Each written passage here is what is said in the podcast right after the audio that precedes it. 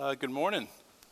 Uh, my name's Jason. I'm one of the pastors here at Covenant Church, and um, it is good to be here this morning and great to sing with you guys this morning. What a blessing that was. Um, yeah, kids can be dismissed. Did I say that already or no? Yeah, kids, have fun back there. My wife's back there, so Tracy, have fun as well. Um, John 10:10 10, 10 says this. The thief comes only to steal and kill and destroy. I came, that's Jesus, that they may have life and have it abundantly. Jesus came to give us abundant life. Not health and wealth life, but abundant life. I read a study this week, a stat that said this right here that people who are not, have no religion at all, when they're asked if they are happy, 25% say yes, they are happy. That is no religion at all. No Jesus, no religion, no hope. For people that are Christian, that are very religious, very Christian, asked if they were happy, 34% said they were not said they were happy. 34% of people who sing songs like it is well with my soul. Not in part, but the whole. 34% of those people said they're happy, which means 65%, 65% of very religious Christians a year ago said they were not happy. That's not even the word joyful, that's just happy. And, and the question I'm going to just kind of ask us starting off today are you happy? Is there, is there unmistakable joy in your life if you're a Christian. If we asked your kids or your neighbors or even the worst, your coworkers, is this person happy and full of joy in their life? I don't mean you're not tired. I don't mean that. I don't mean life's not hard. But are you happy and full of joy? Because there's a tension, right? So, if we are basically like the rest of the world when it comes to saying we're happy and full of joy, then what is the point of all of this? If the point is just religious activity, right? Then we should get a better hobby than setting up chairs and curtains and going through all this, right? If it truly is not changing us, and there are people in this room right now, I believe, who are not Christians, who are just shaking their heads saying, Yes, I know. That's why I'm just here and I'm apathetic and I don't care because I see no change, no joy, no happiness in the life of Christians. And part of the reason for this Sabbath season that we have is for us to pause, to sit, and just really sit with God. Because we talk about going out to the world, going to your neighborhood, and being on mission. But, friends, if we are not happy, joyful Christians, then what are we doing? What are we declaring if our lives are full of anxiety and misery and no different than the rest of the world? Psalms 1. We're going to be in Psalms 1 today, in case you don't know. You don't know, so we're going to be in Psalms 1. Let's read it together. Let's stand, please, as we read, as we read God's word. Psalm 1. Blessed is the man who walks not in the counsel of the wicked nor stands in the seat in the way of sinners, nor sits in the seat of scoffers. But his delight is in the law of the Lord, and on his law he meditates day and night. He is like a tree planted by streams of water that yields its fruit in its season, and its leaf does not wither. In all that he does, he prospers. The wicked are not so, but are like chaff that the wind drives away. Therefore, the wicked will not stand in the judgment, nor sinners in this congregation of the righteous. For the Lord knows the way of the righteous, but the way of the wicked will perish. You can be seated. You can write this. Here's our main thought for the day abundant life is found in delighting and meditating on God's instruction and story. Now, that's not worded very well, but that's what it is. Abundant life is found, not um, good life, not happy life, not healthy life, but abundant life. Before we jump into Psalms 1 in this text, I want to kind of play some context here. So, we all know the book of Psalms, 150 chapters in this. Uh, it's primarily a song book and a prayer book. Songs of praise and lament to God, and these private, like really honest prayers and devotions to God. So, why Psalms 1? This kind of almost like a proverb, right? It's something like a proverb, a, a psalm of instruction. Well, why does that start this book? Here's why it's because the blessed man, it's the blessed man, which really just means the happy man.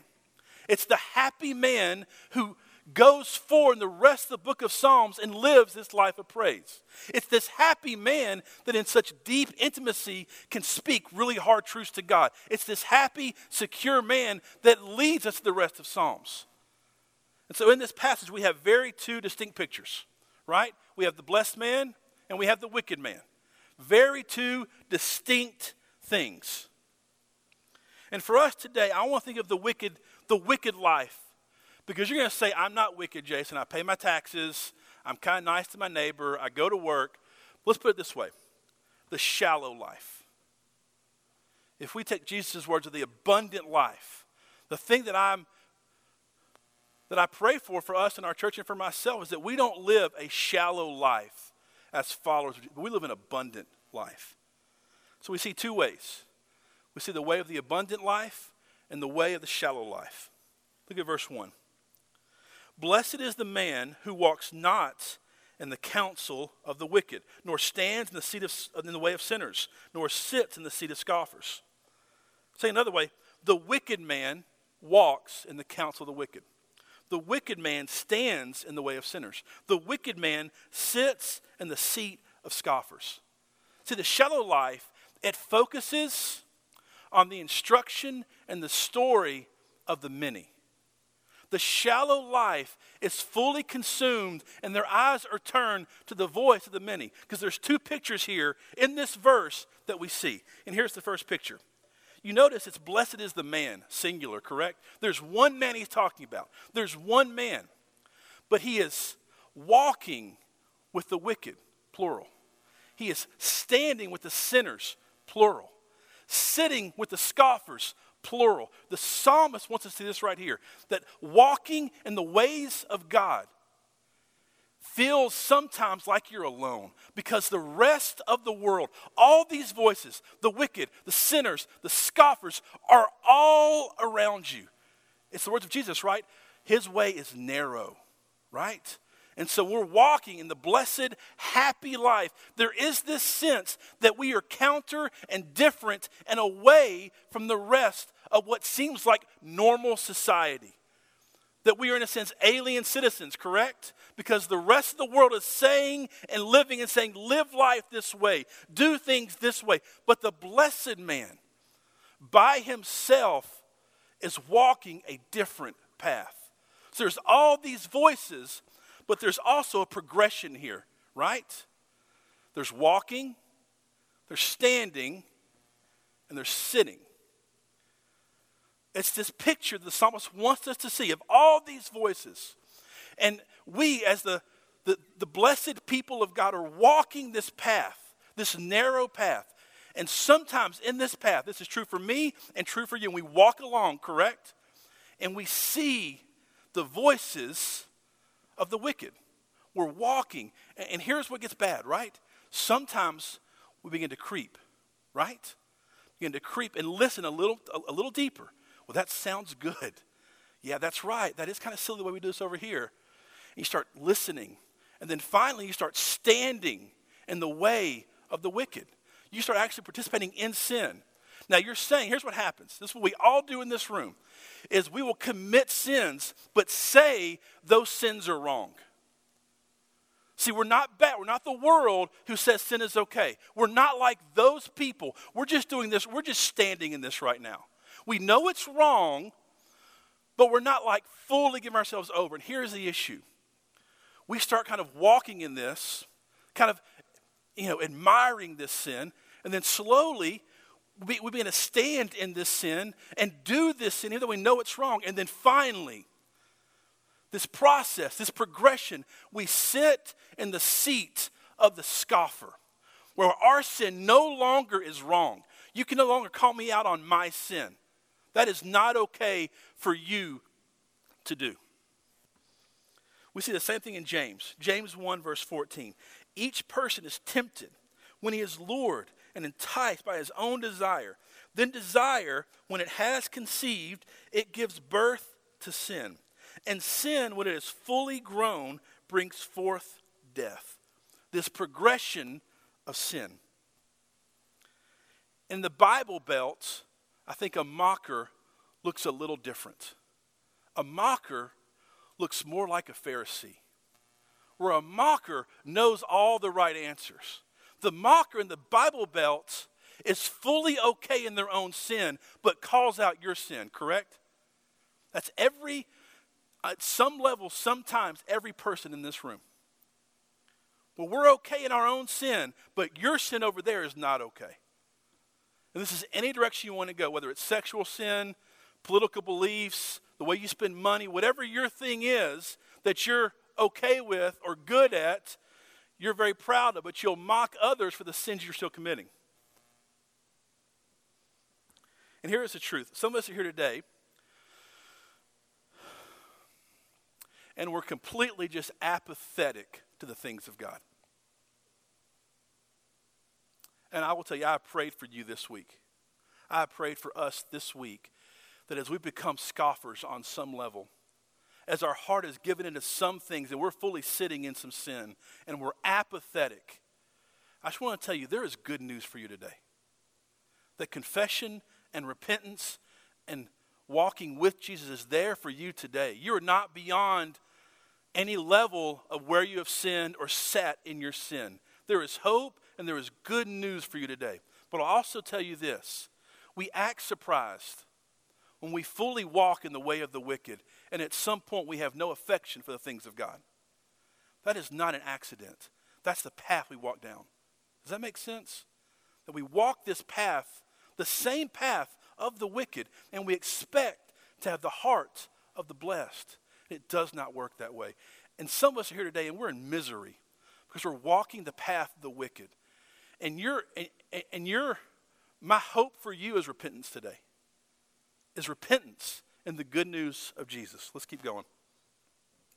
I was told to be short today, like 30 minutes, so, um, but no promises. Um,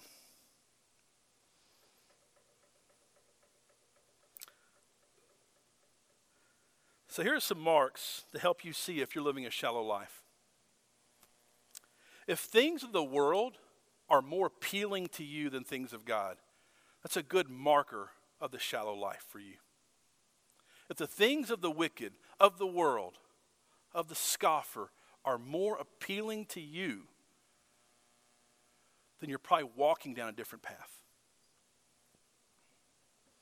So the psalmist here paints a bleak picture of the results of the way of the wicked, of this way of the shallow life. The shallow life is very fragile. Listen, the, the, the, the sinners and the wicked and the scoffers, they promise everything. The way of the world, the enemy promises so much in his ways, but it is fragile. Let's keep going. Look at verse 4.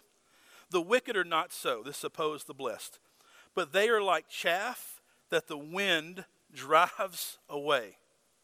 The appeal of the masses and the instruction the story of the wicked are so appealing, but they provide nothing for us. So we went to the beach a few weeks ago, and I was trying to think how to think through, you know, I'm not a big um, uh, agrarian kind of guy. And so, um, what does this look like? The, the chaff that the wind drives away. And so we were at the beach, and uh, my sister came with us to help, help with the kids, and uh, we're there on the beach, and I think the boys are in the ocean, and Hattie Jane is just a digging in the sand, just a going at it. And it's great, but the wind is blowing. And if she would just barely like pull the sand up, it would blow because, of course, it's sand, correct? And so what I had her do is sit in front of my sister and just dig and throw the sand up so it'd get, her, get on her the entire time and drive, drive her crazy. That's just who I am. But it hit me like this idea of the sand, right? Think of just you've been to the beach at all. Some of this you have this summer.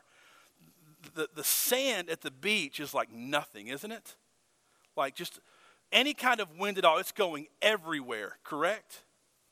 Well, in the same way, living your life, walking in the ways of the wicked, is like the sand, is like the chaff. It just blows away. It has absolutely no foundation. Hear this today. Living your life to buy the next thing, whether it's a house, whether it's a car, whether it's a device. I hope you know this. It is like chaff that the wind will blow away. Friends, hear this. Your political beliefs and stances and thoughts and candidates are like chaff that the wind will blow away. Here's how I know this because eight years ago, some people were really, really happy and some were very, very mad. And it's just flipped now, right? Because politics is like chaff that the wind blows away. So I'm a big sports fan, I really am. But it hits me every year after the season that guess what? There's a new season next year. So you win this championship, right? And then, like, well, they're playing again next year, so I guess it doesn't matter, right? It's this folly, correct? It's just folly. Listen, I'll tell you this for us in the Bible Belt, theological and, and, and doctrinal assent is like chaff that the wind drives away. Here's what I mean just saying that you know the things of God is like chaff that the wind drives away, that blows away. There is no foundation in just saying you know these things and believe these things. That's the lie of the American Bible Belt Church, that if we just say that we agree to these things, that we are good.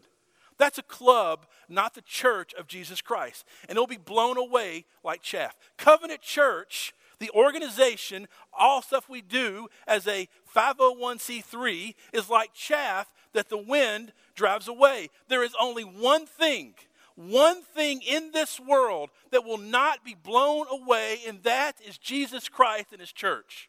And for us as people, as people who say that we're followers of him, we have to put away the things Get away from the sinners, the wicked, the scoffers, the ways of this religious world. Not just the secular world, but the religious world. We have to go walk away from those things and walk in the way of the blessed man, in the ways of Jesus. A life built on anything outside of God has no hope to last. A life built on anything outside of God has no hope to last. None. Here, and here's what I'll tell you Suffering and trials always reveal what you truly believe in. Suffering reveals the chaff, it reveals it. It reveals that we're believing in something else. You know, if, if the Bible and this passage just ended there, that'd be kind of not fun, wouldn't it? But here's the good news it doesn't in this chapter, and of course in all of Scripture, we're given the hope. We're given the way. It's the way to abundant life. Look at verse 2. So we see the path of the wicked, correct?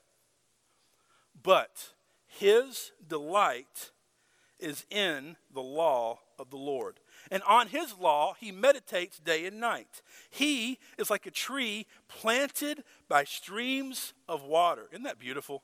It's like what I want in my life that yields its fruit in its season, and its leaf does not wither. Friends, hear this. The blessed man, his leaf does not wither. And all that he does, he prospers. And all that he does, he prospers. So there's three words that I want us to kind of really understand. First is delight, then it's law, then it's meditate. His delight, his delight is the law of the Lord. Very clearly his, what makes him happy, what makes him smile is the law of the Lord. What makes me smile and happy is my kids going to bed, right? You know, an hour or two, just me and my wife. That is that makes me happy, right? What makes you happy? Those aren't bad. Those are good and right things. It's good to enjoy my wife and time with her. That's a good and a right thing. His delight, which means what makes him happy, is the law of the Lord. And as we said starting off, many times happiness does not describe our relationship with God and His law. Right? Many times it doesn't describe that right there. Because delight, delight is a heart posture, isn't it? Like you, you don't just like decide to delight in something. Your heart has to be moved to delight. Look at Ephesians 2. It says here, the words of Paul, and you were dead in the trespasses and sins.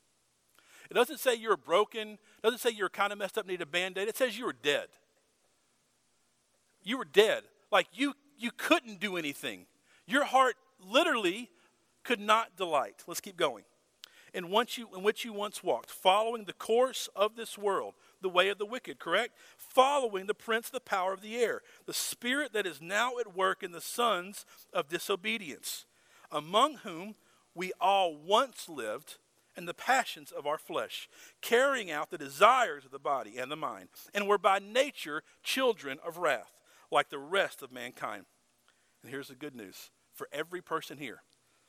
But God, being rich in mercy, because the great love with which He has loved us, even when we were dead, even when we did not delight in our trespasses, He made us alive together with Christ. By grace you have been saved through faith.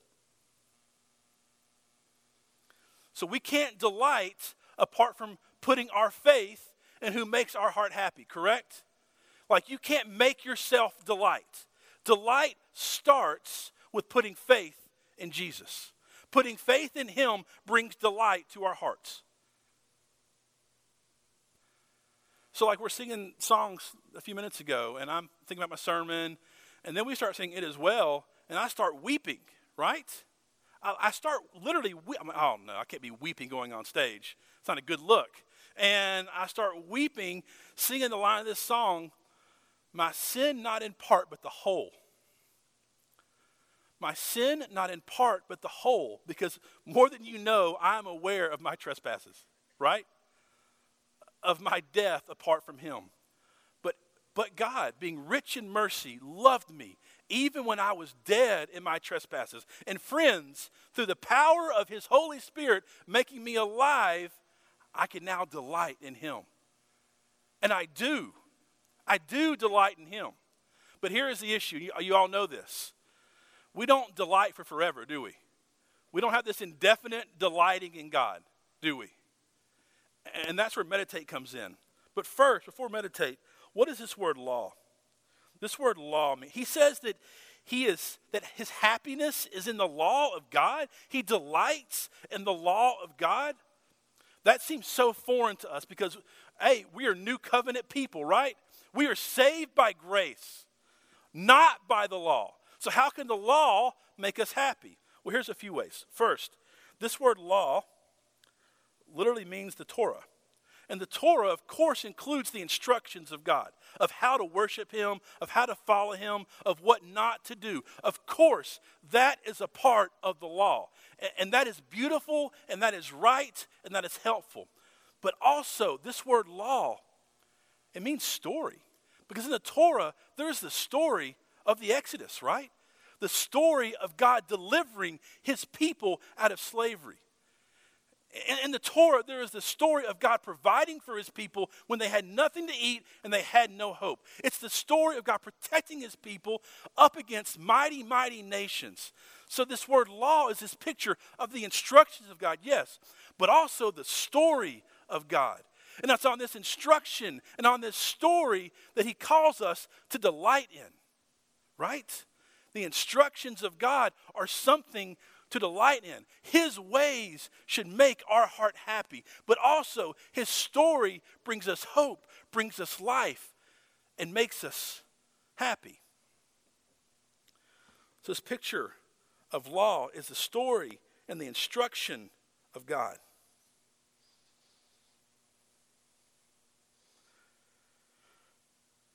And I think a lot of us here we have bought into, and it's why we are sometimes like chaff, the wind blows away. And it's because we have bought into the story and the instructions of the world and the wicked. The story that you're your own God, that you can make yourself happy and the instruction by doing this, doing this, doing this, doing this. And friends, can't we all say that we have seen that that way, the way of the wicked, the way of the enemy, is like chaff that the wind blows away? Can we all say that today? That's my life. I know it is. I know it's your life as well.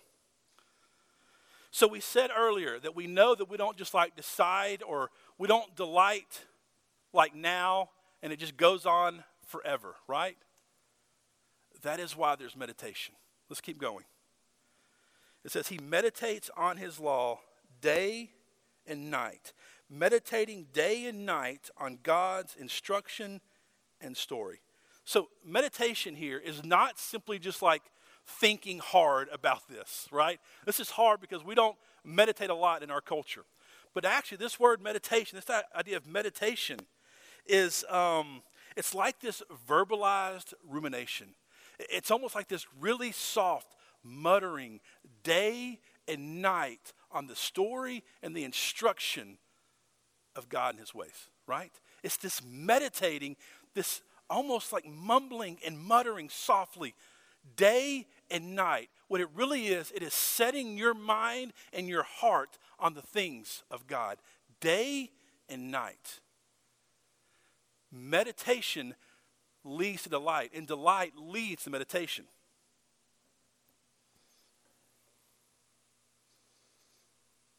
So it can be hard for us to understand this idea of meditation. I get that. But here's how I think we can see how we actually meditate in our day to day.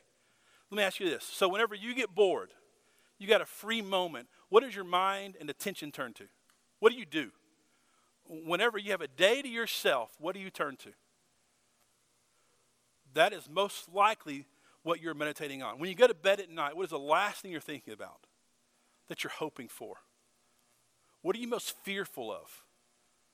Those things reveal what we were actually meditating on and reveals what we actually delight in. What are those things? So, what are the results of this abundant life? We saw the results of the wicked, right? It's like chaff that the wind blows away. What are the results of the abundant life? Verse 3 it says, He is like a tree planted by streams of water that yields its fruit in its season, and its leaf does not wither. And all that he does, he prospers. See, the psalmist here once again subtly reminds you of what leads the true life. Remember that image?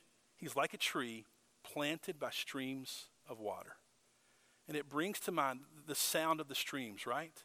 It's this soft, like beautiful sound, which draws us back to that idea of meditation. And the soft muttering that goes on is the same as that soft sound of the streams of water.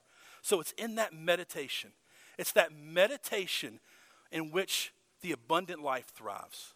Because it's in that meditation that, that over and over and over again, day and night, setting our heart and mind on God's instruction and His story, that we are constantly renewed and refilled, and we bear fruit and we prosper.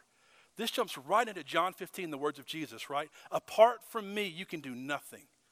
But as we abide in Him, we can bear fruit as we set our mind on things above, on His story and His ways, it's as we do that that we live this thriving life. This abundant, happy, joyful, blessed life. As we meditate on what He has done and what He commanded us to do, it leads to this constant replenishing over and over and over again. But it doesn't just thrive. I think what the world needs to see more than anything in the world. Remember when uh, Billy Graham passed away a year or two? I don't know anymore, but a, a while back he passed away, and there was so many great stories and pieces on this great man. Right? Here's what it came down to: Billy Graham was a man who was happy in God and survived faithful. Right? And we live in a world nowadays which is just so quick and so fast and so loud and so up and down. What the world desperately needs is this right here very simple, very humble, very happy, very lasting Christians. So the abundant life, it thrives. It thrives through this constant meditation on what God has done, right? But it also survives. Listen, it says, its leaf does not wither. Through storms, through all kinds of things, it survives. In comparison to the life of the wicked, where it's like chaff that the wind just blows away. The abundant life survives because, friends, it is coming. I love you. It's coming for me as well. Struggles, sickness, heartaches, hurts, concerns, all that in a fallen world is coming. But just as suffering reveals the chaff, right? Suffering also reveals the tree and the roots of that tree. Because when the world sees a Christian walking in real suffering that has deep roots through meditation on God's ways and God's instruction, and he sees that leaf does not wither, the world takes notice. The world takes notice of a happy and surviving Christian. Suffering reveals the roots of the tree.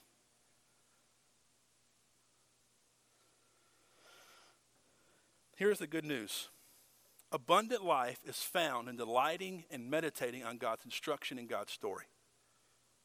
But the beauty for us is that the reality of God's instructions and God's story is much greater for us than it was for the readers of this Psalms originally, right? Because we have Jesus. And in Jesus, we have an even better way. Even greater than the law, we have the Sermon on the Mount that goes even further. Our way is to love our enemies. Our way is to be okay with suffering. Our way is to turn the other cheek. But also our story. The Exodus is a beautiful story, but is even more realized in Jesus. That you and me were hopeless apart from Christ. And Jesus came and he perfectly obeyed and fulfilled the law. And so in our story, our role is put our hope, our faith, our trust in him. And it's in that story that we delight in him.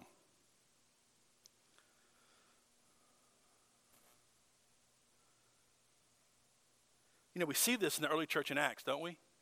We see a group of people who lived this life who even through, through all kinds of trials and sufferings, their leaf did not wither. Which is in, in Stephen, right? Who's being stoned and preaching the things of God. Which is the Apostle Paul, don't we? We see this happy man in God, and we also see a life that, that survives for the long haul. That's found in Christ Jesus. So here's my encouragement for us today. First thing, watch out for the voices of the world. What are we giving our time and life to? And you know, there's obvious things of the stuff we can stay away from, you know, like pornography or this, and that's all right. And of course, stay away from those things. But I'm more concerned about the subtle things, the religious things, the things that make us prideful, right? What voices are you listening to? Next question Are you happy in God? Like, really ask yourself. I don't mean if life is struggle. My life's a struggle. It is. Are you happy in God? And hear this today. If your soul is not happy in God and it's tired and it's weary and it's apathetic, hear this today. There's good news for you today. Repent. Run away from your sin, run away from yourself, and run to Jesus who is the blessed man, who is the way. Run to him today. Today. Maybe you've never truly delighted in him. Today is the day of repentance. Turn away from your sin, surrender yourself, and put your faith and your trust in the only thing that does not wither, and that is Jesus Christ.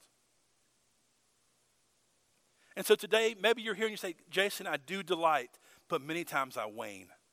I delight, like this morning, beautiful songs about God, reading scripture. My affections are stirred. But tomorrow at work, it is gone.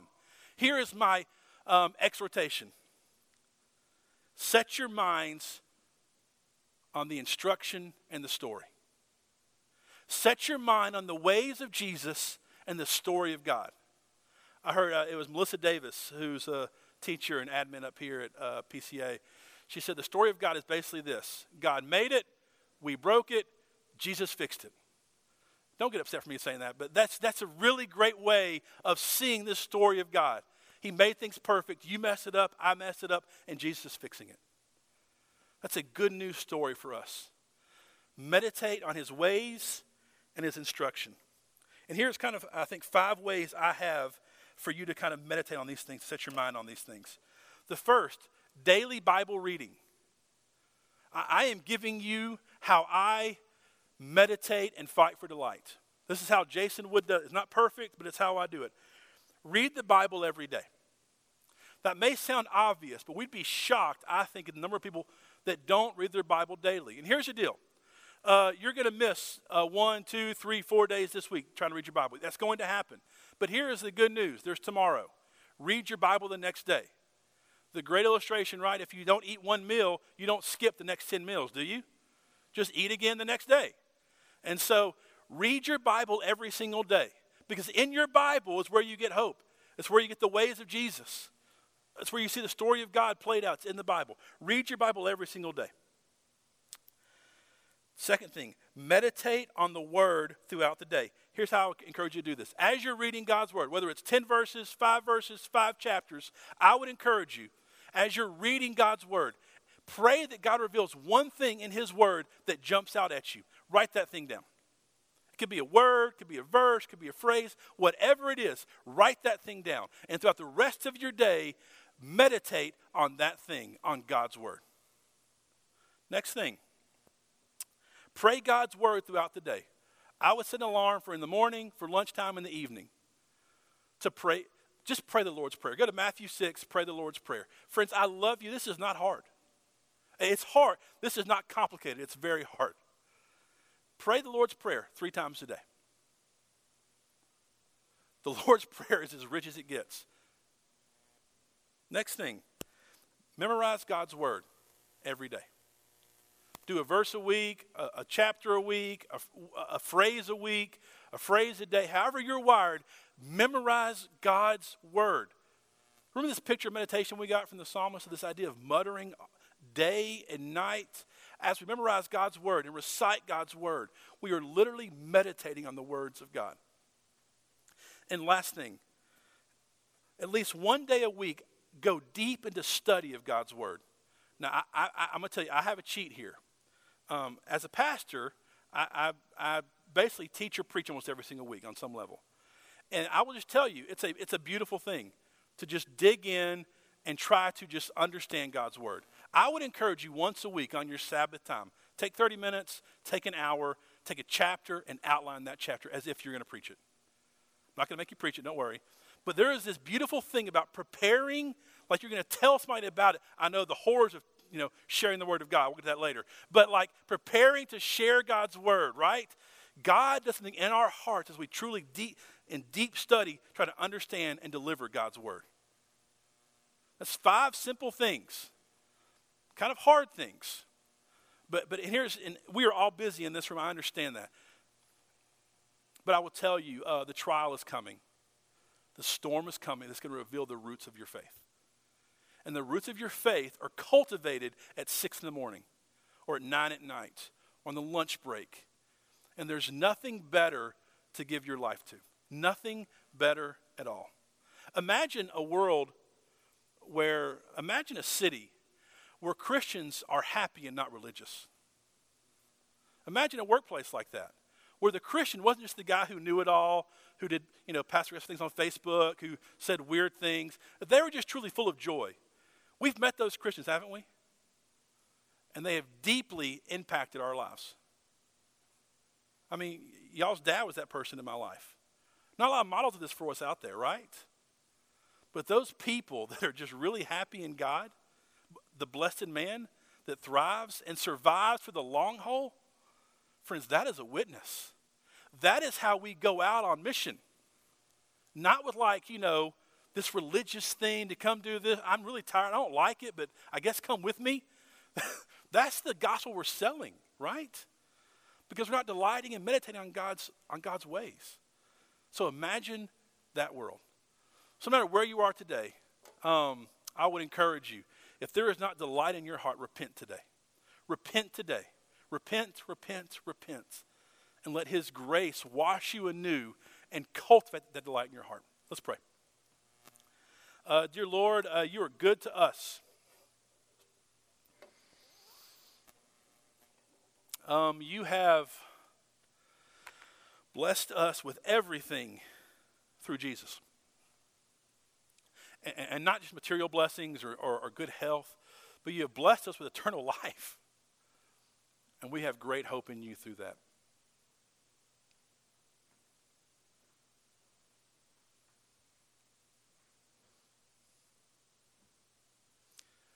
Lord, I ask you right now to speak to those whose heart is just away from you.